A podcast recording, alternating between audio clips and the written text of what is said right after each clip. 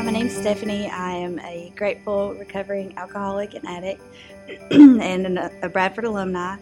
Um, my sobriety date is December 31st, 2011, and the holidays obviously are a time for me, or were a time for me to drink and use, um, as my sobriety date is New Year's Eve. But the thing that I remember the most about a holiday um, was the time the year before I went to treatment, which was Memorial Day weekend, and um, I had been drinking. I don't know all weekend long, um, anything and everything, and I ended up with pancreatitis. So I was in the hospital for 11 days, and um, you know that that alone in itself is like it shows that I holidays just give me another reason to drink, almost like people around holidays that are normal won't notice as much if I'm drinking and drunk or using. So back to the hospital visit though, the doctor said, you know, if you drink again, you're going to die.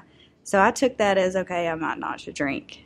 I didn't drink for, I guess it was six or seven months. Another holiday comes up, which is Labor Day weekend, and it's also my birthday. Um, so nobody else was around except for my mother and myself at the beach. She had already gone up to take a shower, and I just bebop to the bar and ask for a shot of something that wasn't even on the shelf. So, of course, she found out I couldn't hide. I thought I could hide it all the time. Um, and she came down, she was disappointed. Well, I ended up, after that, that's when I stayed sober for about six months after after the hospital visit thinking okay i'm going to try this but i never went to aa i didn't have treatment um, I really didn't do anything except hide at home with her. Um, and, you know, I remember her neighbor bringing an AA book over to me, and I was just like, "What is this book? I'm not. I'm not an alcoholic." Um, so that that drink though spiraled me out of control, and I just kept drinking, kept drinking, and then two weeks prior to Christmas, I totaled my car I told my dad that I was going to cook chili one evening and that I he was at work. I'd moved back home with him at this point. Um, I wasn't working, um, just drinking every day. And so I told dad I was going to the store to get extra spices. Ended up going to get more alcohol and then, or trying to go get more alcohol and go to the person's house that I was dating at the time that was a terrible relationship that both of us, our diseases fed each other. Um, and I totaled my car that evening. I was in the hospital overnight, and that same guy was the person that, you know, took me home. But on the way home, we went by the liquor store. Um, so I tried to hide the, the wreck even from my dad and my mom, and here I was with no car, thinking that they had no idea. But that prior, that same night, some the sheriff came and asked my dad, you know, is this your daughter? It's my insurance card was there, so he knew. He just didn't say anything.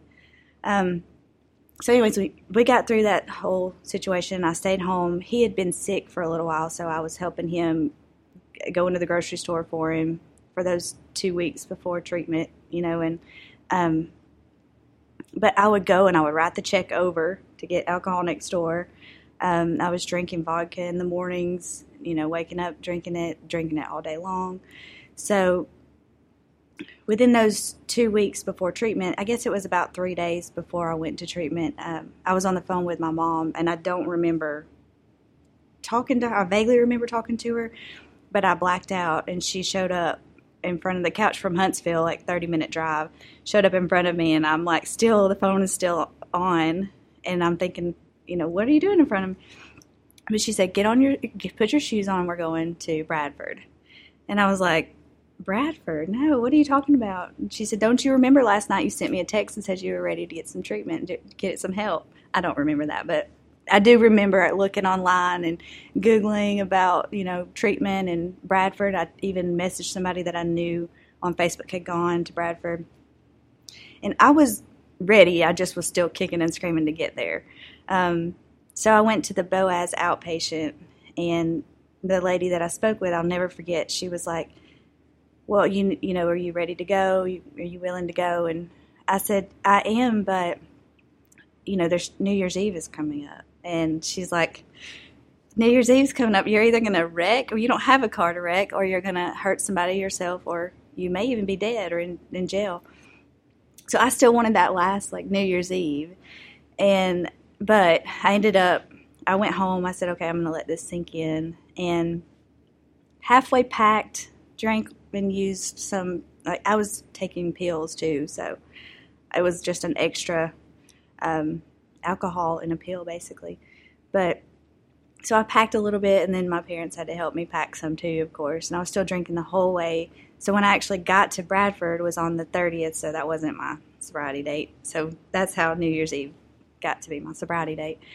But being at Bradford on New Year's Eve was I, I thought it was just going to be so awkward, but it was a relief. I didn't have to worry about what where was I going to get my next drink or who was I going to disappoint this Christmas or you know or next Christmas or any holiday for that matter. But, um, and I was actually smiling without, you know, just a huge fake smile. And I don't think I really ever smiled there toward the end.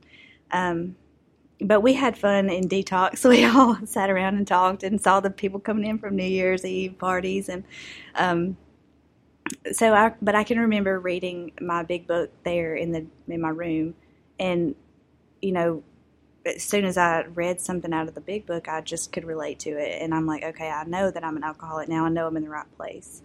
Um, but fast forward, I went to sober living, and um, I I went to a sober living facility for close to or for about six months. Moved back in with my mom for a little while, and then I had applied for a job in Birmingham and I got the job, moved in on a weekend to Hoover, like that one weekend, and then I started the job on Monday. Course, at this time, I was to, I was going to my meetings, talking to my sponsor, working steps, and I've had the same sponsor ever since, um, and she's great. So that that next Christmas, I was you know so nervous about. It's a year, almost a year out. What am I going to do? What are they going to think of me? I was always missing Christmases or coming late or having to drink before I went. So that first Christmas back, I talked to my sponsor, um, had a plan on, you know, if I felt uncomfortable, call or text her. Um, I knew which meetings were going to be around just in case. And I did go with my dad to my grandmother's house, which is where we all had Christmas, and I also went to my mom's.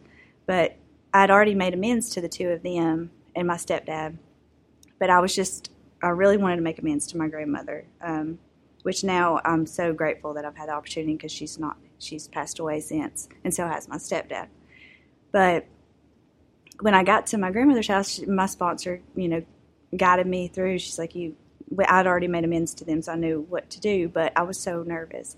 Well, I ended up just feeling so relieved that I made amends to like four of my family members that or maybe even more that Christmas. But you know, when you say, um, "What can I do to make this better?" or you know, they all they wanted was to have me back as a person. They were just glad to have me back and hope that I didn't um, drink or use again.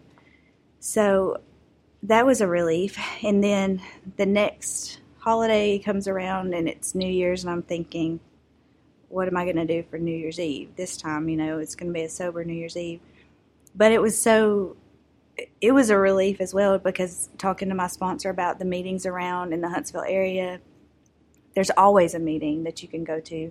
There's always somebody that you can call, you know, and, and when I was drinking and using, I didn't think that that was possible. Um, I thought everybody just drank on New Year's. It was just the normal thing to do. But that particular New Year's Eve, I was asleep by like 10 o'clock. so, and you know, but I went to a meeting and we uh, there was all of us that, that, had the same. You know, we could share our stories, we could be comfortable, drink coffee, um, and you know, I would just say that that that whole time was a blur before, and then I can remember the Christmas, I can remember you know New Year's, I can remember the smiles from my little cousins' faces that I missed for so many years, and that's something I took for granted was just a smile of a child or laughter or Christmas tree that my grandmother worked so hard to put up. Um, but I would say that, you know, my thing with the tips for Christmas or the tips for any holiday for that matter would be just to, you know, be sure to talk to your sponsor first and have your sponsor there willing to help or help you guide guide you through um, where you may be. Let let her or him know where you're going to be, and have a plan. Hopefully, you're going to drive yourself. If you can't drive yourself, have somebody that you trust that can. Um, and then if you're going into a party, if say if it's a New Year's Eve party, um, I always have a drink in my hand. And if you happen to not have a drink, you know, just be prepared to say if somebody asks you for, you know, would you like something to drink? Know that you're going to say, yeah, I'll take a Coke or I'll take a whatever. You don't have to say, um, I don't drink. I'm Stephanie. I just got out of the local treatment center. You can just say, you know, that this is what you want to drink. Um, and then I would say too, just be sure to pray before. I mean, I, I always pray and meditate in the mornings, but just be sure to really pray up that day and have, you know, you can, if you have to step into the bathroom to go pray, meditate, um, the serenity prayer always is great. And I would say too, just um, don't be, I would, don't be ashamed of yourself or anything that you don't do. Be glad that you don't drink and be grateful for your recovery and just know that, you know, it's one day at a time, but you actually have succeeded to be sober and be at a party where you're going to remember the next day. So, thank you to Bradford alumni and to you, Mackenzie, for having me. Um, and I hope everyone has a happy, safe, sober holiday. And just remember, you're not alone in this.